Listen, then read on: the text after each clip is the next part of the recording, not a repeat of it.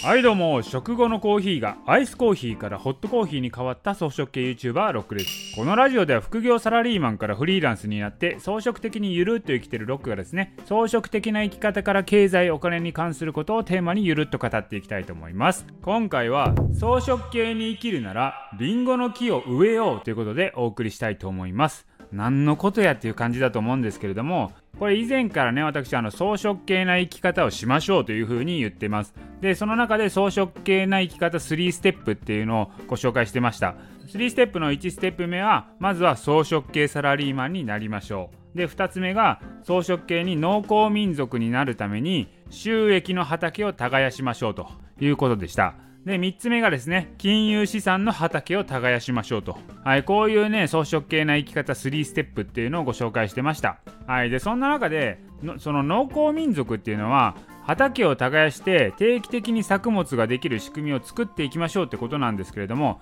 これね農作物にもいろいろあるんですよね。こう種をまいたらサクッと芽がね出て実ができるようなものもあればこう果物系特に多いんですけどリンゴとか梨っていうのはこれ実ができるまで数年からねもう10年単位でね時間がかかるわけですよ。でもね果物っていうのは実ができてからはすごいコスパがいいんですよね。これできるまでがしんどいわけですよ。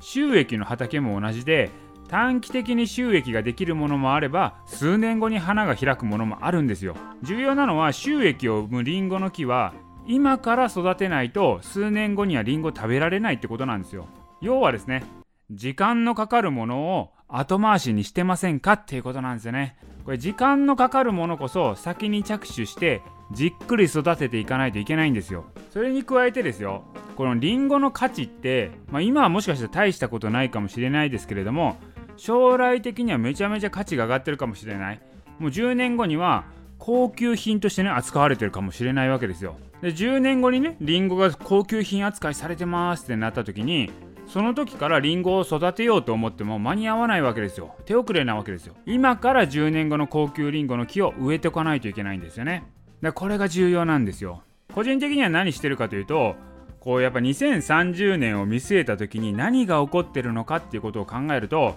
これ以前のラジオでも言ってるんですけれども人間の活動のほとんどはデジタル空間上に移行しているっていうふうに考えられてます。だから重要なのはデジタル空間上の畑やリンゴの木を植えないといけないと思ってるんですよね。そのデジタル空間上のね畑とか土地っていうのはどういうものかっていうと、まあ、その中の一つあるのが YouTube の動画とかブログメディアでデジタル空間上に資産を築いていくと。土地を抑えていくっていう風にやってるんですね。でこのラジオも言ったらラジオコンテンツとしてデジタル空間上の資産になるわけですよ。もっと言うと SNS のフォロワーとかもありますよね。このフォロワーもデジタル空間上の資産になっていくわけなんですよ。だからこれらをですね今ね抑えておくことによって将来的な価値はどんどん上がっていく可能性があるわけですね。なので今はデジタル空間上の畑を耕して資産を積み上げていくこのことを今からやっていく必要があると思います。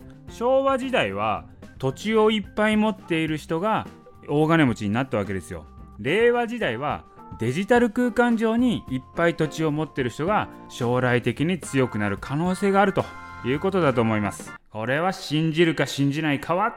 て言わないですけどね。